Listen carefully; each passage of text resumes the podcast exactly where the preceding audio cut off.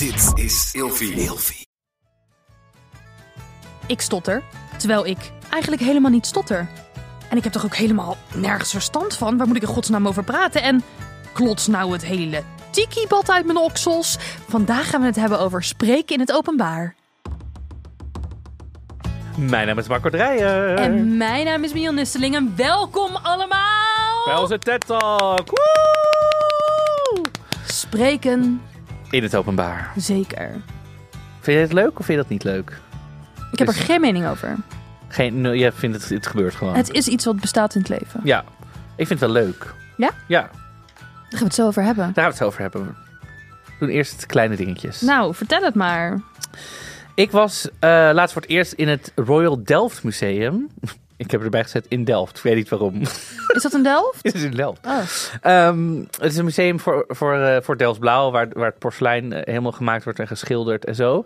En dat was ook eh, het eerste museum waar ik ooit was, waar de route van het museum op een gegeven moment door de fabriek heen gaat. Dus dan loop je gewoon tussen de mensen die daar aan het werk zijn en de Delft Blauw aan het maken zijn en aan het schilderen. Oh, maar het is echt Delftsblauw, niet een soort van museum chique variant ervan of zo. Nee, dus je hebt het museumgedeelte van het gebouw, maar er is ook de, de, de route van het museum gaat op een gegeven moment gewoon door de fabriek waar mensen aan het werk zijn en het aan het maken zijn. Grappig. Wat heel leuk is. Ehm, maar dit was voor mij ook de eerste keer dat ik mijn vlogs in nieuwe stijl ging maken. Dus dat ik met een videograaf op pad ging. En het was voor het eerst dat ik mijn vlogs moest presenteren meer dan vloggen. Want normaal heb ik dan mijn camera in mijn hand. En nu was ik soort van hands-free.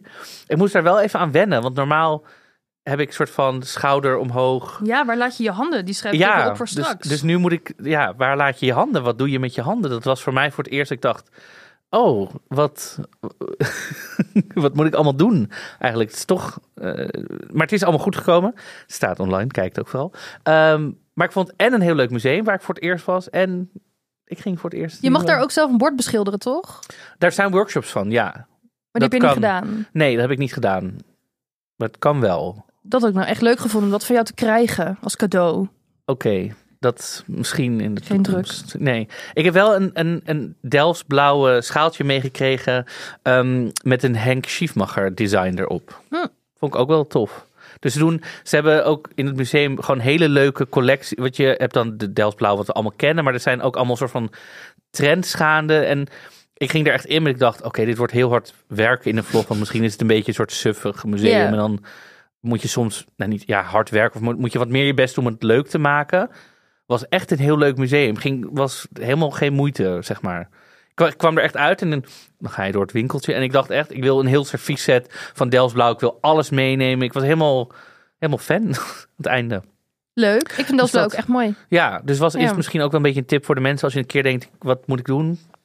Op een Dit- regenachtige zaterdag. Zaterdag, dinsdag, maandag, wat je wil. Ga lekker naar dit museum in Delft. En het is vlakbij het centrum van het leuke centrum van Delft. Dus dat is ook... eh, Ja, en er zitten ook heel veel hele intelligente eh, studenten daar. Want die doen allemaal eh, ingewikkelde technische opleidingen. Dus als je verzekerd wil zijn van een rijke techneut of een ingenieur of zo, dan moet je daar gaan flirten in de kroeg. ja, nou, Dat is nog een tip die ik wil tip. meegeven. Wat was jouw kleine ding? Ehm, ik was naar eh, de huidtherapeut. De hu- Nee, Huid? daar ga ik vaker heen. Ja, dat is gewoon een schoonheidsspecialist die volgens mij net iets meer, Meer- weet van bepaalde zaken die eh, andere mensen niet weten. Oké. Geen idee. Nee, ja, oké. Ja, dat is trouwens altijd heel duur. En dan krijg je ook allemaal routine en allemaal spulletjes. En doe je gewoon een half uur langer over naar bed gaan en uit bed komen. Omdat je allerlei ja, dingen wassen, dit, dat, schone handdoek. Je moet 150 schone handdoeken in huis hebben. Het is echt Maar werkt het? skin routine, is echt vreselijk. Ja, het werkt wel, omdat ik ehm methylfenidaat gebruik. Dat is eh, medicatie. Ehm, krijg ik een beetje van die... Ja, het is eigenlijk een soort amfetamine, maar dan van de dokter. En dan krijg je een soort speedbuisjes soms zelfs op je wangen. En dan voel, voel ik me heel onzeker door. Dus eh, op een gegeven moment ben ik gewoon naar een huidtherapeut gegaan en gezegd: Ik wil hier graag van af. En nu heb ik dus een skincare routine. En die duurt heel lang en het is heel veel werk en het is heel duur. Anyhow, ik was dus bij die huidtherapeut. Zij gaat zo door magic doen, weet je wel, zo masseren. Weet ik veel wat ze allemaal doet. Het is ook heel duur, dus ik ga er ook niet te veel vragen over stellen. Ik wil vooral niet het gevoel hebben dat ik dit zelf zou kunnen. En ze zegt: Oh, hoe lang heb je, heb je dat vlekje al op je wang? Dus ik zeg: Oh, eh, geen eng verhaal, jongens. Oh, Oh, eh, ja, dat, dat was er opeens. Eh, ze zei, ja, ehm, eet je vaak heel pittig? Ik zeg, ja, ja, ja. En eh, ja, warme baden, sauna. Ik zeg, ja, daar hou ik wel van. Ja, dit zijn vlekjes die je krijgt eh, als je dit soort gedrag eh, vertoont en je wordt ouder. Ik zeg, hoe bedoel je? Ja, dit zijn ouderdomstekenen. Ik heb mijn eerste ouderdomsteken Gehad. in mijn gezicht. Maar ik eet ook heel pittig en ik ga ook heel vaak naar de sauna. Over jouw huid gaan we het niet hebben, want jij bent één grote glanzend ei, ben jij. Als jij ooit één rimpel krijgt ergens, dan is hij in ieder geval dan is hij ergens bij je anus, maar niet ergens waar mensen het kunnen zien. Over jou gaan we niet praten. Jij hebt vooraan gestaan bij de hemelpoort om alles te krijgen. Oh, jij wordt geboren, hier heb je alles. En toen kwam ik en één grote rimpelzak aardappelen over. Jou wil ik het niet hebben. Opschepper. Even dat soort tussendoor gooien. Je moet wel weten wat je plek is, Marco. Hou op. Oké, ik zit hier. Oh, ik heb echt helemaal nooit last van iets. Nee, omdat je een goddelijk ei bent. Dit komt op mijn LinkedIn pagina. Zijn huid is zo ei. strak en glanzend, jongens. Lijkt alsof hij ingesmeerd is met boter, zo shiny is die. Van nature, hè? Oh, Eén ja. grote, kloppende, prachtige perzik. Maar goed, jij heb je, hoe ben je hiermee omgegaan met je eerste ouderdomscommentaar? Maar toen zei ze dat ze het misschien wel kon proberen weg te lezen, maar dat het dan op een andere plek rondom dezelfde area terug zou komen. En toen dacht ik, nou laat maar, daar gaan we echt niet aan beginnen. Oké. Ja. Ja. Spreek in het openbaar. Sorry. Ik denk niet dat mensen beseffen hoe mooi jouw huid is. Wat doe je hier allemaal voor? Dat wil je niet weten. Ja, doe je er veel aan? Nee, niks. Oh, wat erg. Ik heb wel een paar van die crèmetjes, maar die gebruik ik dan één keer per vijf en een halve maand. Zeg maar twee vingers. denk ik, oh ja, ik heb dat nog. Maar verder, ja. Ik hoop dat jij nog heel zwaar gaat krijgen als je straks 50 bent. Dat ik opeens heel snel zo decline. Ja, zo. dat je lijkt me een leren tas opeens Ja. of zo. Zo'n krakkelee. Vintage Chanel tas. Nee, ja. Ik hoop het. Goed, spreek Nou, openbaar. Het openbaar.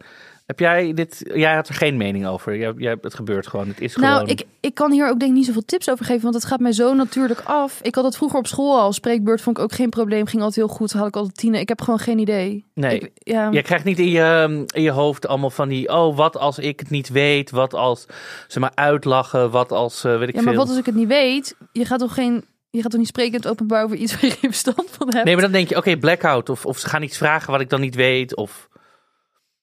Wat als Ik- ga ratelen? Weet je, dat je heel snel gaat praten en dat je, omdat je zenuwachtig bent. Dat je, Ja, dat zijn wel dingen die kun je trainen Ja. natuurlijk. of dat je een heel rood hoofd krijgt. Ja, Dat soort dingen had jij geen last van? Of... nee. Maar hoe ging dit bij jou op school? Want jij zat op een, wat was het, een vrije school? Ja. En, en dat, dat was allemaal heel, ja, Nou, dan moest je bijvoorbeeld drie uur met je vingers in de klei zitten en dan eh, daarna dansen hoe dat voelde. En ik ben wel dus heel eh, expressief opgevoed met heel Ja. erg eh, spreken, bewegen, waar mensen bij zijn. Ehm, mijn ouders spreken ook veel in het openbaar. Of, eh, ja, dus ik ben daar gewoon heel erg mee opgevoed. Dus als ik dan moet nadenken, oh ja, hoe kun je dit nou echt overgeven aan iemand? Of hoe kan je dit nou iemand leren? Dan denk ik, ja, ik denk dat er ook, als je er echt heel goed in wil worden, dat er ook een bepaalde natuurlijke souplesse of zo in moet zitten. Je kan heel veel techniek leren, maar of je het echt ooit dan leuk gaat vinden of makkelijk, of ja, dat weet ik dan niet. ja, dat kan wel. Want ik vind het nu op zich wel leuk. Als ik denk, ik mag een presentatie geven, denk ik leuk. Heb ik helemaal zin al om een presentatie te maken, zeg maar een PowerPoint of een prezi of, of wat dan ook. En dan denk ik helemaal, oh, dan kan ik dit doen. En je gaat er ook meer plezier in krijgen naarmate je het meer doet, dus naarmate je het meer traint. Maar vroeger op school met spreekbeurten vond ik het verschrikkelijk. Ja? echt verschrikkelijk. Ik, vroeger was ik ook meer verlegen. Ehm, dat kwam natuurlijk ook omdat ik al gepest werd en zo. Maar ik was echt, terwijl ik speelde toen in musicals. Dus je moet gewoon voorstellen dat ik dan op zondag in Martini Plaza stond in Groningen voor 1600 mensen te spelen. Nul problemen mee, vond ik allemaal prima. Kwam ik maandag op school, moest ik voor 25 klasgenoten een spreekwoord geven over keeshonden. Wat ik zelf had gemaakt of zo. Doodeng. Ook een heel stom onderwerp. Nou, mijn leraar heette Kees, dus ik vond het zelf heel leuk. Hey! ja, dat is leuk. Ehm, nee, maar weet je, ik- ik was ook tien, dus was het gewoon, ging het meer ook om het, maakt niet uit waar het over ging, als je maar voor de klas ging praten, zeg maar, was meer voor het oefenen. Doodeng, dacht ik. Dan had je vier slides in PowerPoint, nou echt, alsof het honderd jaar duurde. Weet je, zei ze, je moet drie minuten praten. Het was echt zo, het hoefde helemaal niet, je kon letterlijk zeggen, ik geef het drie keer per week te eten en hij kan blaffen en hij kan een trucje, dan was het al goed. Maar dan was het echt, eh, weet je, en dan ik vind het ook altijd lastig, want dan wist je bijvoorbeeld, oké, vandaag doen we spreekbeurten. En dan beginnen ze altijd met, wie wil er als eerste? Niemand wil als eerste dan. Bij ons dan in ieder geval. Dus dan ging je altijd zo, oké, naar de muur staan om te kijken dat die leraar maar niet zei, Marco gaan we als eerste. En dan op een gegeven moment, als laatste gaan is ook, dat is ook een tip. Ga als eerste. Weet je wat ik veel erger vond dan een spreekbeurt geven? Nou. Oh, die spreekbeurten kijken. oh, wat een waardeloze informatie. Het was nooit echt heel leerzaam. Het was ook echt nooit echt je interessegebied. Ik hou een spreekbeurt over het waterzuiveringsbedrijf wat bij ons om de hoek zit. I don't care! Nou, dat vind ik al vrij. Ik bedoel, ik heb het over keeshonden. Dat vind ik een ja, waterzuiveringsinstallatie. maar dan werkte die vader daar waarschijnlijk of Oh, zo. Ja, zo, ik ja. weet het niet. Mijn papa werkt bij McDonald's. Ja. Nee, dus ik. Maar de- we- we raken hier wel iets aan. Wanneer is het spreken in het openbaar? Vanaf hoeveel personen? In welke gelegenheid? Ik denk gewoon als je een presentatie moet geven, als het op je werk is voor zes van jouw collega's, vind ik al dat het spreken, als het een soort presentatie, echt in een soort presentatievorm is. Ja, Dus vind je een podcast maken spreken in het openbaar? Nee. Ik vind een podcast dus wel spannender dan op een podium, omdat mensen echt beter en aandachtiger luisteren naar wat je zegt, in plaats van ook de vorm. Ja, ik vind, ik heb dus denk ik, ik denk, denk dat meer mensen dat ook hebben dat, kijk, een podcast, hier als er iets gebeurt, kunnen we het eventueel stoppen. Weet je, het heeft niet die live, dat het nu, nu moet goed gaan, dat er nu 600 mensen hier zitten eh, mee te kijken, zeg maar. Dus dat je live op je bek kan gaan. Ik denk dat mensen dat heel eng vinden. Mhm. Of dat ze toch dat gevoel hebben als ze ergens praten. Kijk, als, jij, als wij hier denken, oh, ik weet even niet wat te zeggen. En er zit een gat van vijf minuten. Dit gebeurt echt nooit door de mensen. Nee, dat gebeurt niet. Maar stel je voor, het zou gebeuren.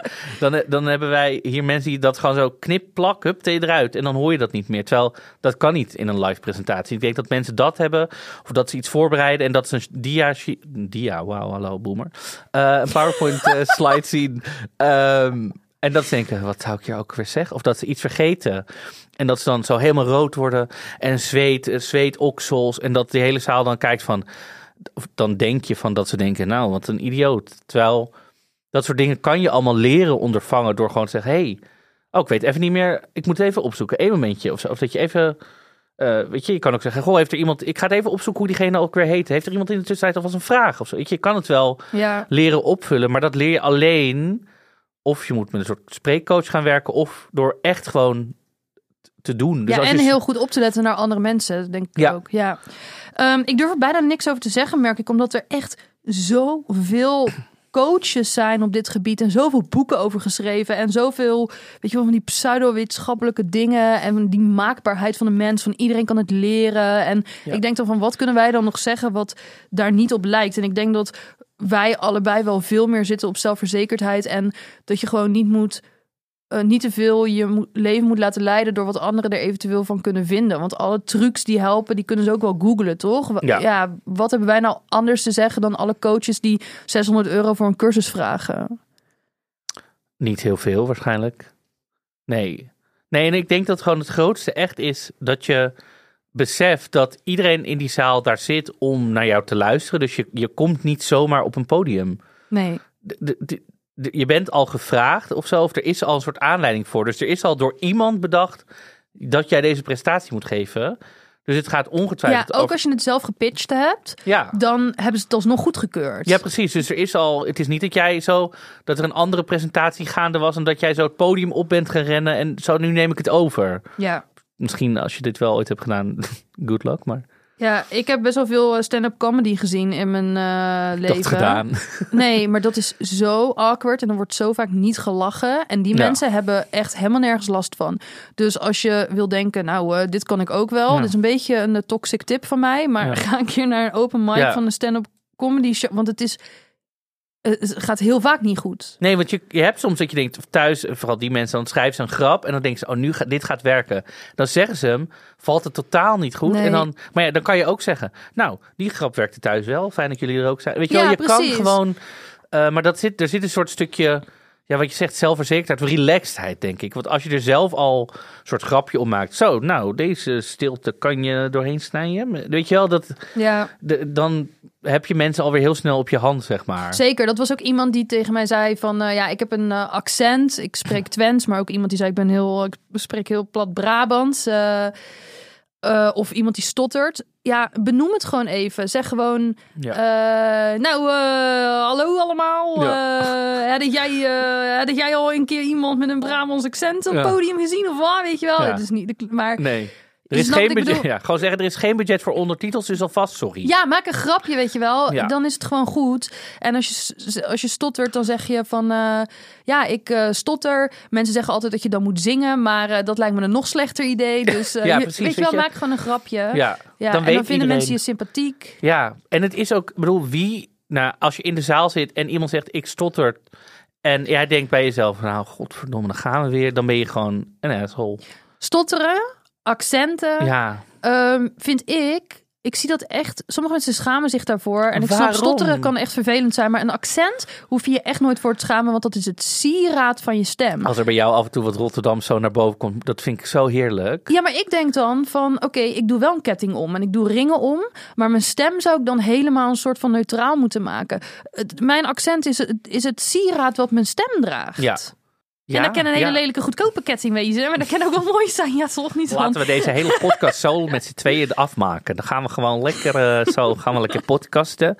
En eh, ja, gezellig. Dan gaan we zo'n presentatie geven. Ben jij iemand die alles helemaal voorbereidt of gewoon een beetje allemaal eh, alles los Nou ja, het ligt een beetje aan waar het over gaat. Maar ik, ik bereid wel ook de slides vaak voor. en Zo, dus ik weet wel. Ja, ik, je moet wel een soort van een lijn hebben. In principe. Ja, het ligt een beetje waar het over gaat. Maar ik, niet, ik ga niet op mijn kaartje zin voor zin wat ik moet zeggen. Gewoon de, de hoe noem je dat? De just van de just, van- niet de just, weet ik veel. De, het doel van wat ik moet zeggen moet gewoon overkomen. Het, ehm, de boodschap. Ja, Ja, Ik bereid het altijd extreem goed voor. En uiteindelijk doe ik daar vaak helemaal niks mee. Maar dan zit het wel Zit het helemaal in, mijn hoofd. Ja, Ja. zeker. En heel veel mensen zeggen, ik weet niet waar ik mijn hand moet laten. Of ik ben bang dat ik dingen vergeet. Ik hou van cue cards. Dus van die kaartjes waar je presentatoren ook bij X Factor en zo mee ziet staan. Dat heet de cue cards. Dat is zo fijn. Per onderwerp nummeren. Heel belangrijk Ja. dat je weet wat de volgorde is. Ehm cue cards altijd mee naar huis nemen. Niet weggooien op de plek waar je Nee. gesproken hebt. Want soms schrijf je er wel eens dingen bij. Of is het informatie die je gewoon niet rondzwervend wil. Mhm. Maar cue cards zijn echt super, super Schrijf je handig. daar hele tekst of meer sleutelwoorden? Ligt eraan wat, wat ik moet vertellen. En, en ja, Voor mij werkte, op een gegeven moment leerde ik dat voor mij sleutelwoorden heel goed werken. Omdat ik wel kan onthouden, oh ja, dit, dit. En, maar omdat ik de verhaaltjes in mijn hoofd al heb. Want als ik de hele teksten voor me heb, dan ga ik dus proberen dat precies te vertellen.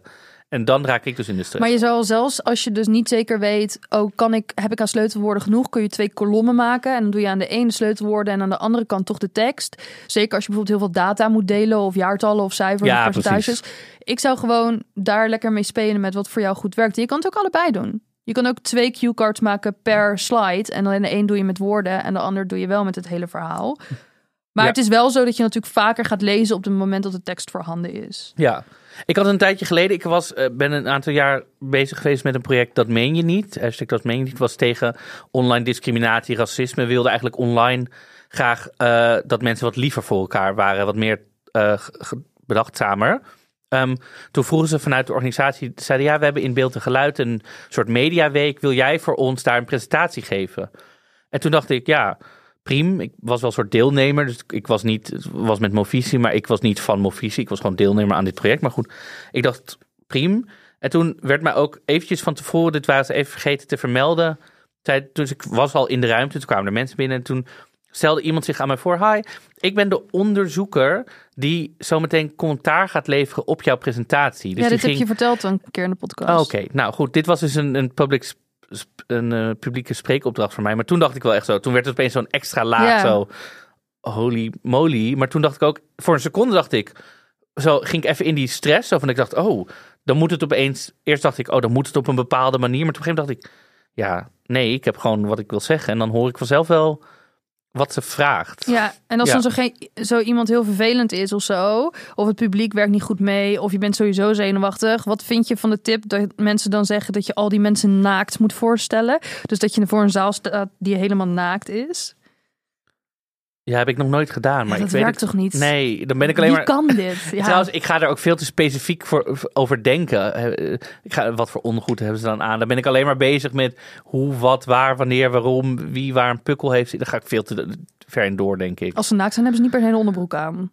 Nee, maar weet ik veel. Wie, ja, nee, ik snap wat je bedoelt. Ja. Ik denk ook dat dat helemaal... Want dan ben je daarmee... Hoe kun je die twee dingen tegelijk doen? Hoe kan je en een spreekbeurt geven? Dat doe ik trouwens wel. Voor mezelf altijd. Mensen doen zo super interessant over... Ja, ik moet ergens een keynote geven. Keynote? Een Keynote, Keynote is gewoon het programma van Apple wat PowerPoint vervangt. Als, als je zegt, ik moet ergens een PowerPoint ge- geven, dan zegt iedereen, ah, sukkel, kom je uit de jaren tachtig of zo? Ja. Maar als je zegt, ik moet ergens een Keynote geven, dan klinkt opeens super interessant, alsof je zo'n klein afstandsbedieningje in je, in je laptoptas hebt zitten. En ik zeg dus altijd, Met zo'n laser zo. ik noem alles spreekbeurt. Dus als iemand zegt, oh ja, ik, eh, ik mag bij TEDx Een talk doen. talk doen, zeg ik, wat leuk, waar gaat je spreekbeurt over? en ook als ik het zelf moet doen, doe ik het ook. Ja, maar je ik, krijgt de beurt om te spreken. Dus ja, dus het is een spreekbeurt, Ja. klopt gewoon. Dus eh, is gewoon semantisch klopt dat gewoon. ik noemde net iets een dia. Dus ik bedoel... Nee, maar het is zo, want je maakt het voor jezelf ook wat kleiner. Ik moet ergens een spreekbeurt geven. Ja, En dat is het ook. En het is ook gewoon voor mensen die dan een beetje doen alsof zij beter zijn, dat ze dat heel vaak doen of zo. Dat, die mensen ken je gewoon, tenminste ik ken die wel. Ja, noem het spreekbeurt. Echt kostelijk. Ja. Naar gezicht kijken. ja, even kijken. Wat heb ik, heb ik nog mensen... Ehm, ja, ik heb dus in, ik ga altijd stotteren terwijl ik er helemaal geen issues mee heb. Toen dacht ik, ja, dat, hoe erg is dat eigenlijk? 6a, dat is het leven. Ja. Ja, dan gebeurt het maar. Ja, een presentatie hoeft ook niet perfect te zijn, hè, trouwens. Waarom mag je niet stotteren bij een presentatie? Waarom mag je niet blozen? Waarom, bedoel... Ja, Ja, waarom zou dat erg zijn? Als de, het belangrijkste is dat wat je wil vertellen goed overkomt. That's it. Ik denk dat als je echt zit met dat je te snel spreekt of bijvoorbeeld je stem niet goed kan aanpassen, ga eens een paar, ehm, en doe dat desnoods met iemand erbij, ga eens een paar theaterlessen nemen, een improvisatieclubje of zo, dat je gewoon leert om wat zelfverzekerder in je lichaam te zitten, je stem te gebruiken. Wanneer praat je nou heel zacht? Wanneer praat je nou wat harder? Weet je wel? Wanneer zet je een ontzettend zwoele stem op? Dat zijn allemaal dingen die je leert op theater. En dan hoef je niet een jaar lang dat te doen, maar gewoon even een paar keer om te proeven. Ja. Het is wel leuk trouwens, altijd in de klas bij mij, eh, HBO, MBO, middelbare school, basisschool. Het was altijd zo, als er een groepsding was en er moest dan één iemand presenteren, was het. Er is nog geen project geweest waarbij, waar het niet was. Oh, maar Marco doet theater. Jij kan wel presenteren. Ja. En dan zei ik ook altijd, ja hoor, prima. Maar dan denk ik, als, het dan, als je dan een keer aan de beurt komt en je moet presteren, je hebt het nooit gedaan, dan zit je in de shit. Zeker. Ja, ik vond het nooit erg. Ik dacht, laat mij maar lullen. Ik zat meestal ook met het probleem op school. Als ze zeiden, je hebt maximaal vijf minuten, dat ik er ver overheen ging. Het was een mooie lentedag. Ja. Ja, Ehm, iemand vroeg, want wij vragen altijd op Instagram, waar zit je mee, waar loop je tegenaan? Iemand zei, wat als mensen mij gaan uitjoelen? Tegen jou wil ik zeggen, meid, waar ben jij van plan te gaan speechen? Ga je in de Kuip staan met een Ajax-shirt om iedereen te vertellen hoe goed PSV is? Ja, wat is je plan? Niemand gaat iemand uitjoelen. weet je dit doet- nog bij Idols 1? Dat ze die tien slechtste kandidaten hebben laten optreden in een of andere arena. Wat erg. Ja, dat is echt heel erg. Toen hebben ze tien van die mensen die echt niet... Die, die hebben ze gedacht, oh, dit is leuk. Toen Voor een of andere voetbalwedstrijd mochten die op de middenstip... Zielig. Het was, en toen ging dus iedereen hun uitjoelen. Ja. Ja, vind ik echt zielig. het was echt dat ik dacht, maar hoezo geef je hier akkoord op? Dat je denkt, ja, dat gaan we doen. Ja, maar die mensen hebben natuurlijk een droom en die denken, oh, ik kan ergens Ja. optreden. Ja, dat is echt gewoon Ja. nasty. Nee, maar, met, Maar in goed, wanneer echte gaat dit leven, gebeuren? Nee, dit gebeurt niet. Uitjoelen? Nee. Nee, dan zou ik ook gewoon denken, nou, ik hoef hier mijn kennis niet aan jullie over te dragen. Dag. Nee, en schaamte af, achteraf ken ik zelf wel. Maar ik heb geleerd dat je de, wat dat mensen onthouden ongeveer van jou, Mhm. is dat eh, je je herinnering waarom je je schaamt zwart-wit moet maken en het geluid moet weghalen. Dus stel jij bent gestruikeld op het podium, dan Ja. speel je dat filmpje misschien heel de tijd af in je hoofd van oh ik heb het verkloot, ik heb het verkloot. Dan maak je die situatie zwart-wit. Dus dan is het al wat ja, Mhm. gewoon troebeler. En je haalt dan het geluid van de situatie weg. Dus het lachen, het huilen, het, de klap. Alles is, dat is ongeveer de hoeveelheid. Ik weet niet of dit is pseudowetenschappelijk, eh of dit waarheidsgetrouw is. Maar dan, dat is ongeveer wat mensen, wat er blijft hangen. En dat is gewoon echt heel weinig. Ja, want volgens mij, stel je voor dat je dit tien jaar geleden hebt gezien, dan is het, oh ja, daar waren we toen. Was er niet iemand die struikelde of Ja. zo? Dat is wat er overblijft Precies, waarschijnlijk. ja. Wie dat dan is, waarom, dat, ja. Ehm, iemand zei mij ook, ik zou voor tien studenten spreken, Maar er was iets met een nulletje verkeerd, dus toen bleken het er 100 te zijn. En mijn gesprekspartner of mijn presentatiepartner was er onverwachts door ziekte ook niet. Stond ik daar dan. Maar ik heb van tevoren gewoon eerlijk aangegeven. En de studenten konden het eigenlijk alleen maar begrijpen. En uiteindelijk kreeg ik alleen maar goede feedback achteraf. Toen dacht ik, ja, je kan ook dat soort dingen gewoon benoemen. hè. Als je Mhm. opeens denkt, oh, dat je gewoon zegt, nou, hallo allemaal. Ehm, ik dacht dat ik voor tien mensen moest spreken. Eh, ik kan niet helemaal goed tellen, maar dit zijn er volgens mij wel meer. Weet je, dan, Ja, dan snapt En iedereen ook. het maakt niet uit als je boodschap hetzelfde blijft of het er tien of duizend zijn, Nee. toch? Het is wel Ehm, anders, want in een kleine ruimte en er zitten tien mensen voor Ja. je. Sommige mensen vinden dat lastiger. Want ook toen ik optrad in theater, kijk, 1600 mensen. Je ziet de eerste drie rijen, de rest is een soort zwart gat. mhm. Dus dat voelt heel afstandelijk. Dan zijn tien mensen opeens, die kijk je echt zo aan op één meter. Dus dat is wel een verschilletje. Eh, wat doe je tegen zweetoksels? Ehm, iets wijds dragen. Ja. Iets eronder, zeg maar, een overhemdje. Dus iets wat niet, dus zwart bijvoorbeeld. Dus dat, dat je de kleur minder ziet. En dan nog iets eronder. Dus dan Ja, zit bijvoorbeeld het zweet in je shirt Ja. en dan in je overhemd zit niks. En desnoods plak je er maandverbanden in, in je t-shirt. Ja. Als je het daarna nog aan wil. Sowieso qua kleding. Ik zou niet in een spijkerbroek, tenzij je dat lekker vindt en leuk vindt en dat gewoon helemaal je stijl is. Maar je mag best wel om jezelf een beetje up te hypen er best wel mooi uitzien. Ja, Misschien ehm, als je het leuk vindt om jezelf mooi aan te kleden, ga er dan ook voor. Jij bent degene die aan het spreken is. Hè? Jij bent degene voor wie mensen komen luisteren. Ik zie er in het echte leven heel casual uit. Vaak draag ik bijna altijd een joggingsbroek ehm, en gimpen. Maar ik vind het ontzettend leuk om dan een mooi pak in één kleur te dragen als ik moet spreken. Dat mensen je ook achteraf goed herkennen en je dan kunnen bedanken en kunnen overladen in complimenten. Dat is toch heel, heel, fijn als je dan goed Ja. herkenbaar bent. ja, ik moet ten tijde dat we dit opnemen volgende week in een theater in Tilburg eh, spreken. Eh, over body positivity. En meestal als ik dat soort klussen heb, dan doe ik zelfs een overhemd aan wat gewoon helemaal doorschijnt. Om toch even zo lekker zo Ja, precies. de, de boodschap mee te... Ja, Ja, ik vind het ook wel altijd leuk om een beetje iets te doen met het thema, als het kan hoor, als je de kledingkast het, eh, het toelaat. Ehm, hoe hou je de microfoon vast? Oh ja, dat is ook wel een goeie. Want je hebt natuurlijk soms zender, soms moet Ja. je ehm, sowieso even goed aan de mensen van de techniek of wie daarover staat vragen. Goh, hoe, welke afstand moet ik houden? Wat is voor jullie handig? Dus dat je het in ieder geval technisch goed doet. Dus dat je in ieder geval de goede volume hebt, zeg maar. En verder, ja, gewoon wat comfortabel voelt, zou ik Ja, zeggen. niet te ver voor je gezicht, want dan als er foto's gemaakt worden, ziet dat er heel gek uit. Eh, maar ook niet te ver, want dan ben je niet meer te verstaan. Maar dat kun je met de techniek overleggen. En één tip wat ik heel vaak fout zie gaan, is dat als er een presentator is en die laat jou bijvoorbeeld een vraag stellen, dan eh, is het heel vaak eh, de bedoeling dat gewoon de presentator jou lepelt. Dus lepelen betekent als jij iets zegt, dan houdt hij de microfoon bij jou. Als hij iets zegt, of zij iets zegt, Mhm. of die iets zegt, dan is de microfoon onder dienstmond. Dat is lepelen. Dan is het niet de bedoeling dat jij de microfoon gaat Want ik heb ook op tv en ook heel vaak bij eh, ja, van die events gezien dat, dat dan de presentator met de microfoon staat. En dan iemand heel ongemakkelijk twee handjes ook om die microfoon heeft. Alsof je dezelfde stang in de tram zo vasthoudt. Ja. Heel awkward en te dicht bij elkaar staat. Dus tenzij je de microfoon echt in je handen gedrukt krijgt, niet aanraken. Nee. Nee, en dan wat doe je anders met je handen als je gaat presenteren? Want dat is natuurlijk wel een ding. Als je cue-cards hebt, Oh dan ja. kun je die dus vasthouden. En anders zou ik gewoon Jong even leren. lekker... ja, voor de spiegel toch oefenen om... Ik praat voor mezelf wel heel erg met mijn handen, dus dat helpt heel erg. Eh, ja, dat zou ik even gewoon... eh, gewoon, ja, gewoon oefenen in de spiegel. Ja. Hoe awkward dat Je wordt heel zelfbewust als we het erover hebben ook. Dat je denkt, oh, wat doe ben ik eigenlijk met mijn handen aan het doen?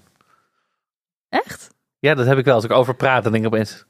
Terwijl we, we nemen al de hele tijd deze podcast op. Dan Ja. gaat het hartstikke goed. Ik zal, niet, ik zal je niet meer aankijken. Nee. Ehm, mensen zijn bang om afgeleid te raken. Tijdens het presenteren. Mhm. Als er iemand kucht in de zaal, of misschien een Oh, deur die zo, open gaat. manier. Of dat ze afdwalen met hun gedachten. Ja. Nou ja, als je afgeleid ik zou zeggen benoemen. Dat is altijd als de deur open gaat en er gaat, komt iemand binnen, zeg je gewoon: Hallo, leuk dat je er bent. Ja, maar dan weer terug. Je kan ook. Ja, ik kan, dit kan ik niet uitleggen. Mijn hersenen denken altijd een zin vooruit. Dus op het moment dat ik afgeleid ben, waren mijn hersenen al aan het voorbereiden wat de volgende zin ging zijn. Dus hier heb ik ook niet echt een tip voor. Wees zoals Mignon. En misschien kan je dit wel oefenen, Ik, ja, ehm, maar dat weet ik eigenlijk niet. ik denk dat dit misschien in je systeem moet zitten Ja. of in je denkwijze. Ik vind dit wel heel ingewikkeld. eh. Ben jij net zo zelfverzekerd in het Engels als in het Nederlands? Eh, ligt een beetje aan het onderwerp, maar ik denk het wel. Ja. Ja, jij? Mm, ik heb pas één keer echt een, zeg maar, hoe zeg je dat? Een presentatie moeten geven langer dan een kwartier in het Engels. Mhm. Ehm, Bijvoorbeeld, ik geef wel eens rondleidingen door de stad of zo in het Engels. Maar echt dat je over je werk moet praten langer dan een kwartier.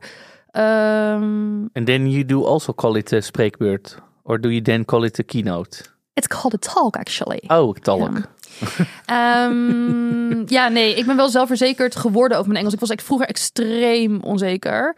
Ehm, maar daar heb ik dan gewoon eh, Cambridge lessen voor gene- genomen. Oh ja. En nu voel ik me daar helemaal niet meer eh, onzeker over. Dus voor mij is het altijd ga een cursus doen of zo. Of ga, ga iets doen waarmee je het kan oefenen. En dat lost bijna alles op in mijn, in mijn leven. Dus Ja. ja, dat is cursus. Ja. ja. maar ook over spreken als je het echt vervelend vindt. Ook al gebruik je het misschien heel weinig. Ik denk, ja, ga een cursusje doen. En ja, als het baat het niet, dan schaadt het niet. Dan schaadt het niet. Baat het niet, dan niet, dan schaadt het niet. niet.